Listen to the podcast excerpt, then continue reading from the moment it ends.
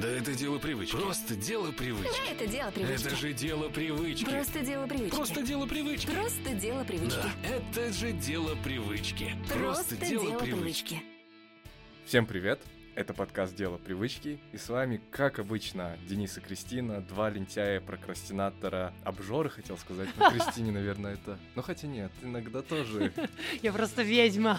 Сегодняшний выпуск э, посвящен очень актуальной для многих теме «Не обжираться на ночь». Я думаю, у каждого хоть раз было такое, что вы позволяли себе перед сном съесть тортик другой, или 3-4, как Денис.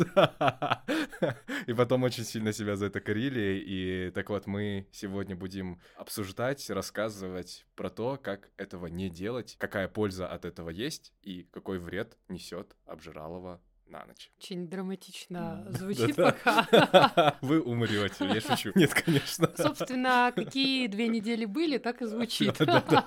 Да, в этом выпуске мы будем проверять на прочность свою силу воли, я бы так сказала. Знаешь, я подумала, что Кажется, этот выпуск будет очень приземленным, потому что мы начали с привычки финансов, какие-то ментальные развития, йога, йога, да. Давайте спустимся, да, по хардкору пройдем.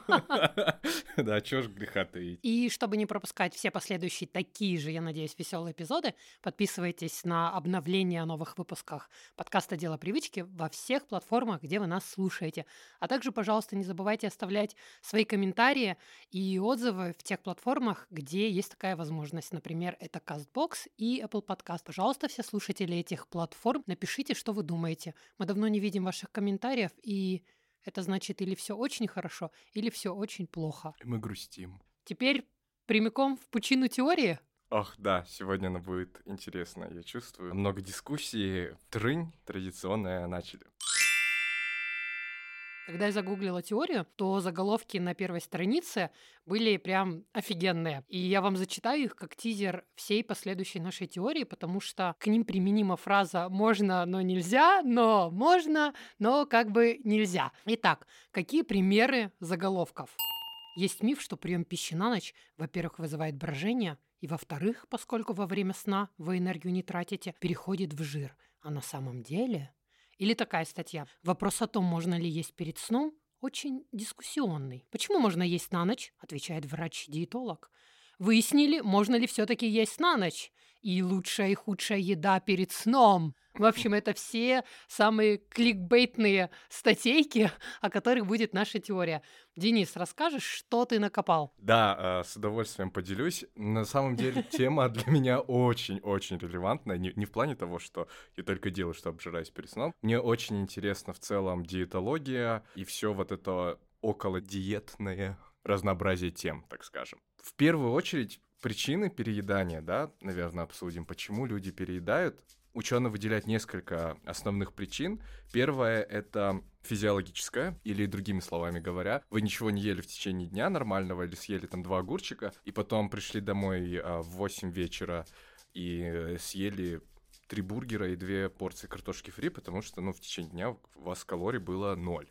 Меду или сгущенного э, молока? И того, и другого, и можно без хлеба.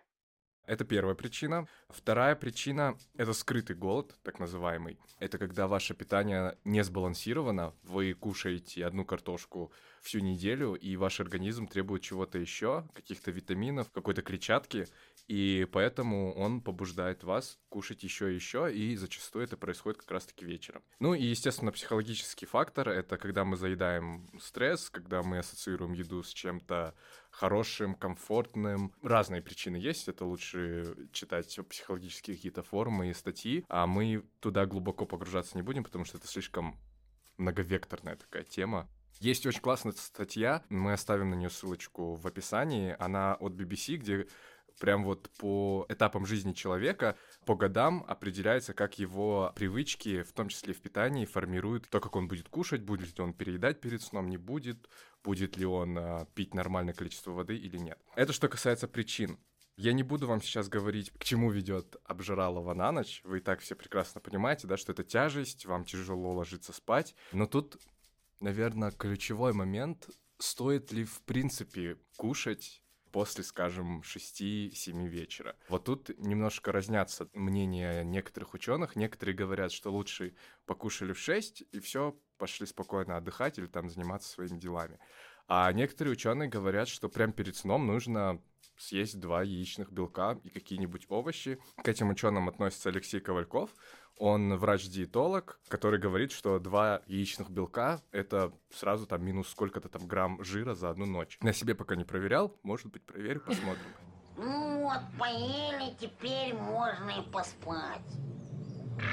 А вообще дядька довольно такой, я бы сказал, радикальный, наверное, который ставит под сомнение вообще все тренды современные в диетологии, нутрициологии. Единственное, с чем он соглашается из современно общепринятого, это то, что сахар абсолютное зло, искусственно, да, выведенный тростниковый, свекольный, что он не несет абсолютно никакой пользы, а все остальное он ставит под большое сомнение, в том числе и совет того, что кушать после 6-7 часов вредно. Вот он задает вопрос, кто это сказал.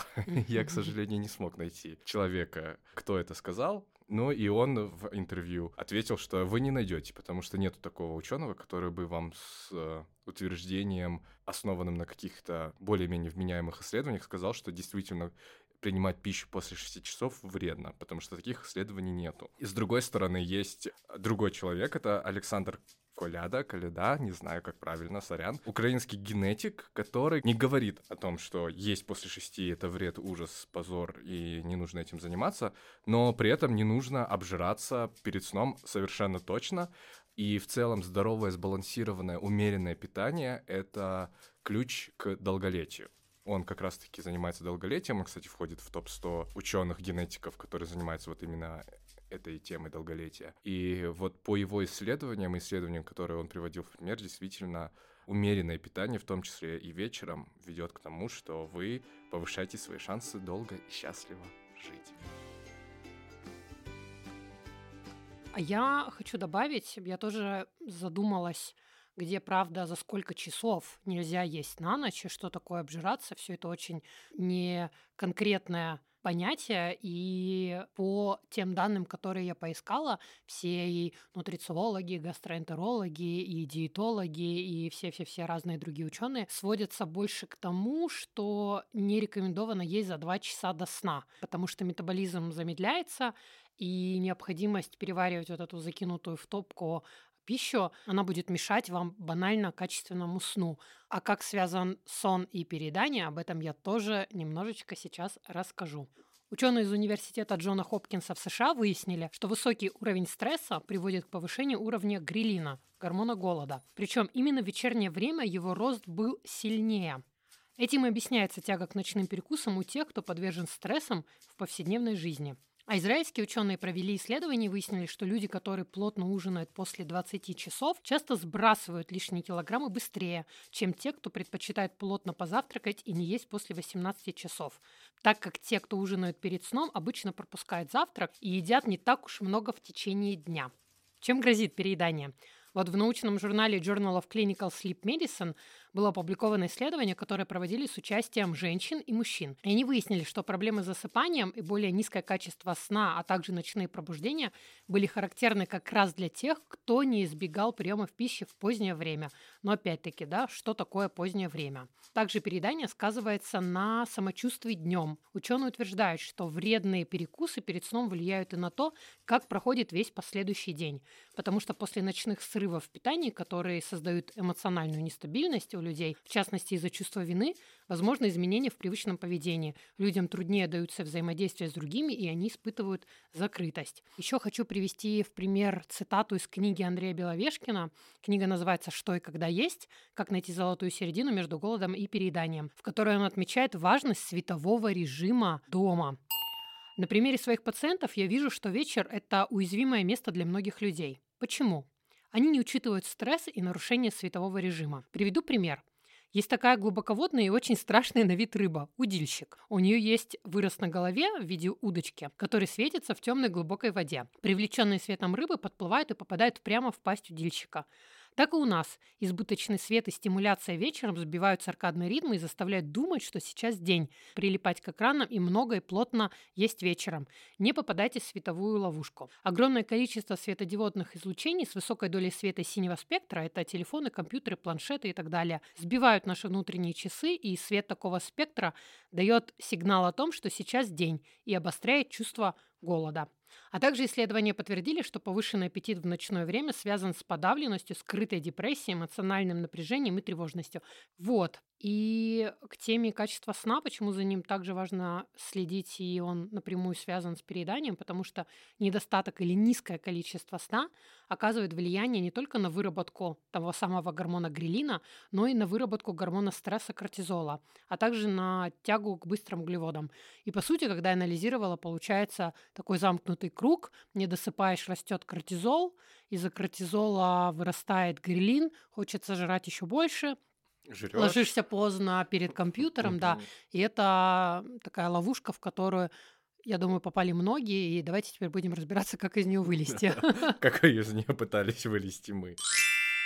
Переходим тогда к нашему опыту, как мы пытались внедрить эту привычку последние две недели. Я начну с себя. Ну, Давай. Ты не против. Мне очень не хочется вспоминать этот ужас. Привычка не есть сахар 2. Да, почти так же. Ну, Сиквел. у меня не так было все ужасно, как с сахаром. Да? Я сейчас расскажу, почему. Да, у меня было правило, я не ел, поставил себе цель не есть после 6.30, именно потому что в 6 часов заканчивался мой рабочий день, как я думал, на то время был очень наивный. И вот, ну, полчаса, да, чтобы хоть что-то перекусить, потому что, ну, потом я где-то ложусь в 11, в 12 в последнее время, и не хотелось как-то 6 часов сидеть с урчащим желудком. Поэтому 6.30, и я сам с собой договорился, что последний прием пищи, вот это до 6.30, он у меня будет таким очень легким, а яблочко, а бутербродик, но не такой с майонезиком, с кетчупом и с куском сала, а легкий бутерброд, там, не знаю, положил на него листочек салата, огурчик, помидорку и все съел, и ходишь довольный. Неправильно ты, дядя Федор, бутерброд ешь. Ты его колбасой кверху держишь, а надо колбасой на язык класть. Так вкуснее получится. Это единственные два правила, которые я себе поставил. Не было никакого ограничения по тому, что именно можно, что нельзя кушать. Вот 6.30, я понимаю, что это последний прием пищи, я просто знаю, что это должно быть что-то не супер тяжелое. Все. Иногда я себе позволял съесть шоколадку, как последний прием пищи. А строго я ничего не соблюдал. Единственное нарушение, когда я себе позволял, это когда я выходил аут, то есть с друзьями, там какие-то встречи с друзьями, посиделки с коллегами, вот тогда я позволял себе, да, съесть бургер, например, но тоже старался не обжираться, потому что ничего хорошего в этом бы не было, ну, там бургер я мог себе позволить съесть, но, зная мои привычки, если бы вы их знали, один бургер для меня — это очень мало за один прием пищи, поэтому я молодец, не надо на меня ворчать. Сразу скажу, почему я не пробовал аутофагию. Точнее, не то, что не пробовал, почему я не использовал аутофагию или интервальное голодание как способ внедрения этой привычки, потому что я уже пробовал это внедрение, она мне абсолютно ничем не помогла. Причем я пробовал разные сетапы. Это было сначала 16 на 8, где 16 часов я не ем, 8 ем, потом это было 18 на 6. Никаких эффектов абсолютно. Я больше парился психологически потому, ой, сколько часов прошло, так, сколько мне можно есть, сколько нельзя, когда я первый раз кружку в рот положил, и вот это меня дико раздражало, и кроме вот этого раздражения никакого эффекта мне ничего не принесло. И более того, если вы поглубже покопаетесь про это интервальное голодание и аутофагию, вы найдете целую кучу статей, где ученые опровергают вообще, что это хоть как-то влияет на ваш вес. Точнее, вот это именно интервальное голодание само по себе никакой пользы не приносит тому, что вы теряете вес. Если только вы 16 часов не едите ничего, а 8 часов кушаете два огурчика и пол помидорки, конечно, вы будете худеть, но не из-за того, что вы 16 часов не ели, а 8 ели, а просто потому, что вы кушаете 2,5 огурца. Подключусь. Гарантированно у нас никогда не будет выпуска привычка интервального голодания, потому что мой опыт очень похож на Дениса. Я делала два подхода, тоже меняя время. И единственный результат, которого я добилась Притом цели у меня не было никакой, кроме просто иметь окна для голодания, чтобы не вырабатывался инсулин, и организм там делал свои какие-то дела, не только занимался перевариванием. Я каждый раз поправлялась. При том, что у меня нет такой проблемы в целом на обычном питании, но на интервальном голодании, который я придерживался полтора и два месяца, вот два подхода, я всегда набирала вес. Я не знаю, с чем это связано, или это психологическое, да, Окно закрывается, ребята, ребята, весь холодильник в рот, бегом. Нет времени объяснять.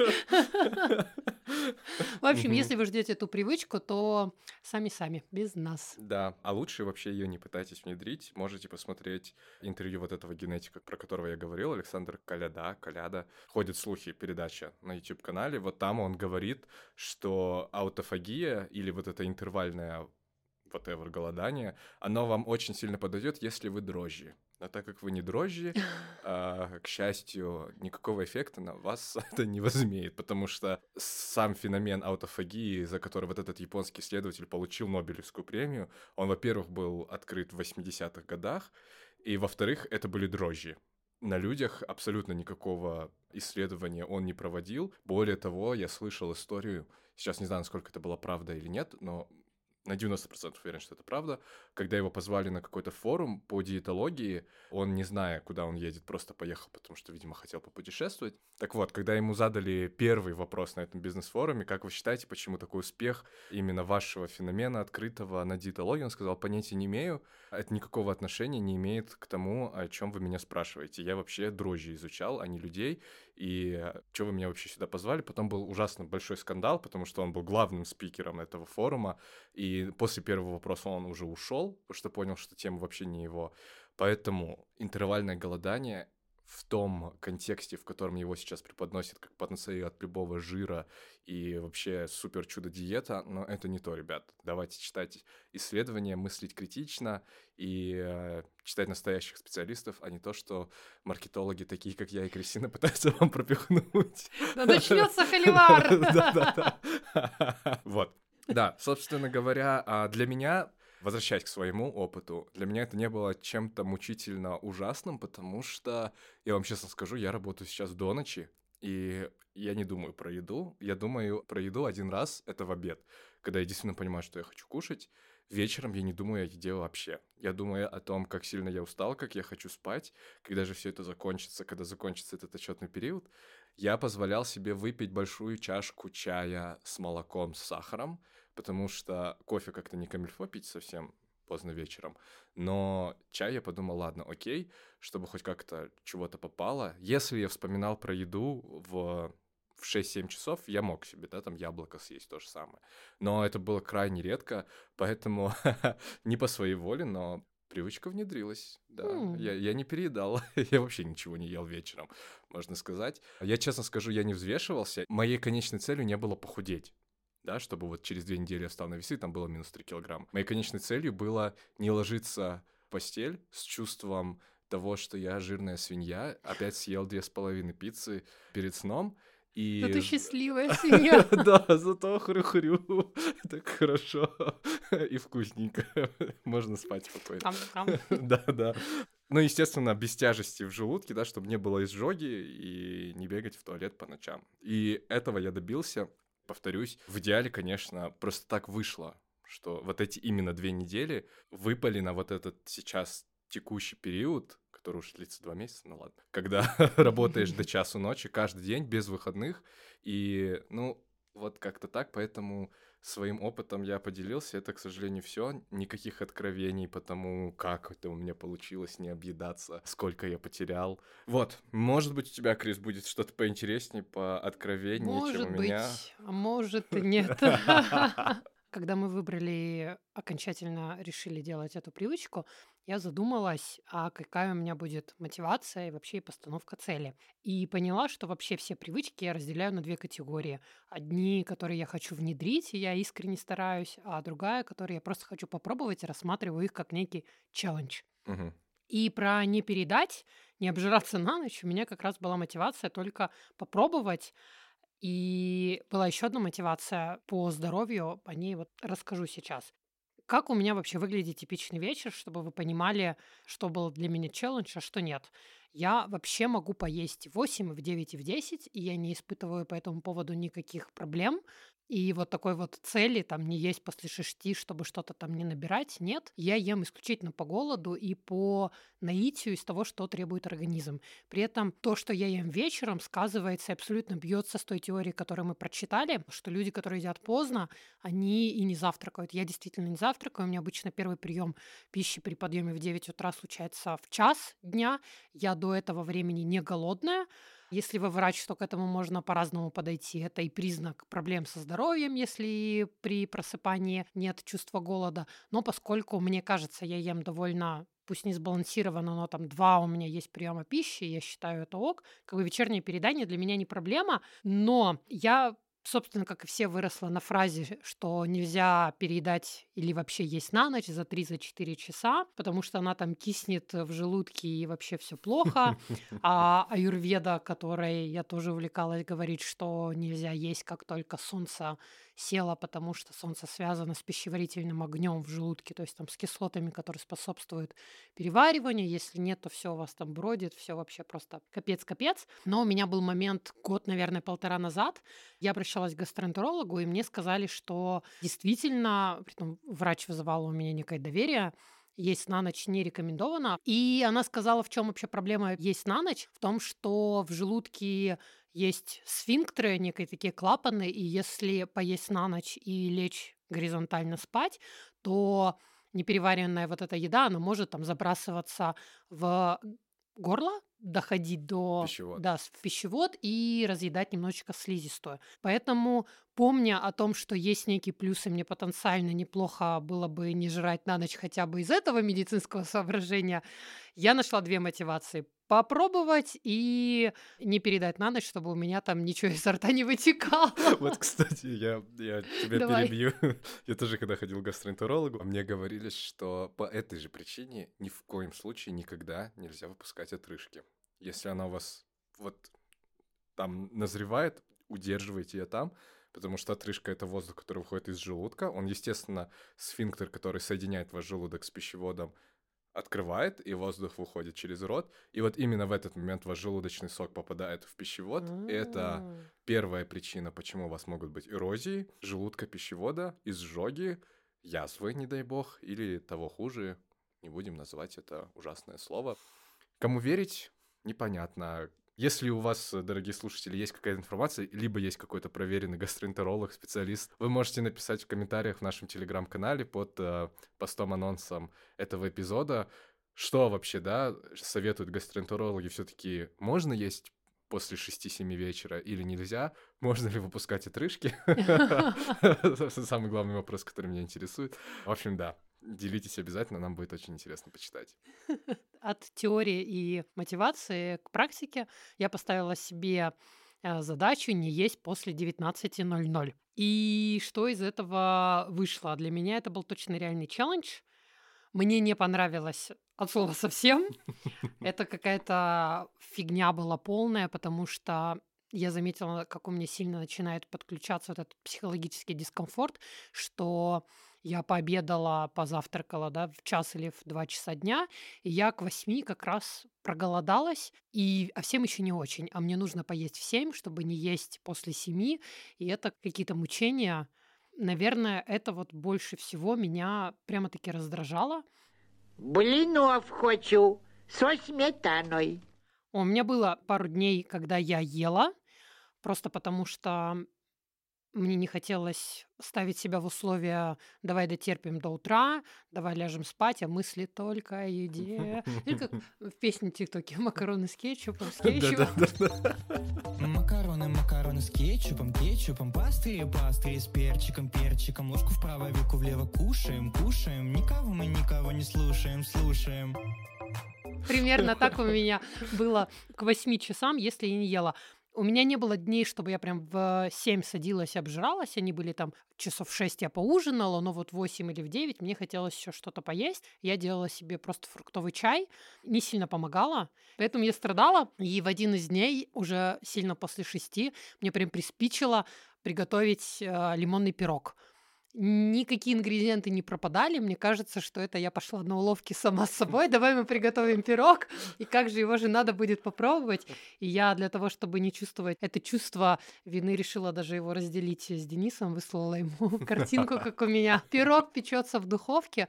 Было, наверное, 9 часов, когда он испекся. Я съела кусок, счастливая, довольная, легла спать. Ничего из меня не выливалось, никакие отрыжки. Я подумала, а есть ли вообще смысл да, держать дальше этот эксперимент? Но я продолжила. И каких результатов я достигла? Никаких. Одно было раздражение от голода, какая-то, наверное, легкая даже нервозность. Я следила за тем, как я буду засыпать и какое чувство у меня будет в желудке, и поняла, что если я ем там 8 часов, ложусь в 11, у меня нет тяжести в животе. Может быть, потому что порцию, которую я ем, она не такая большая, чтобы создавать этот дискомфорт. Поэтому очевидных для себя плюсов я не увидела. Скорее, снова минусы. И решила, что эксперименты такие с питанием, видимо, это не мое.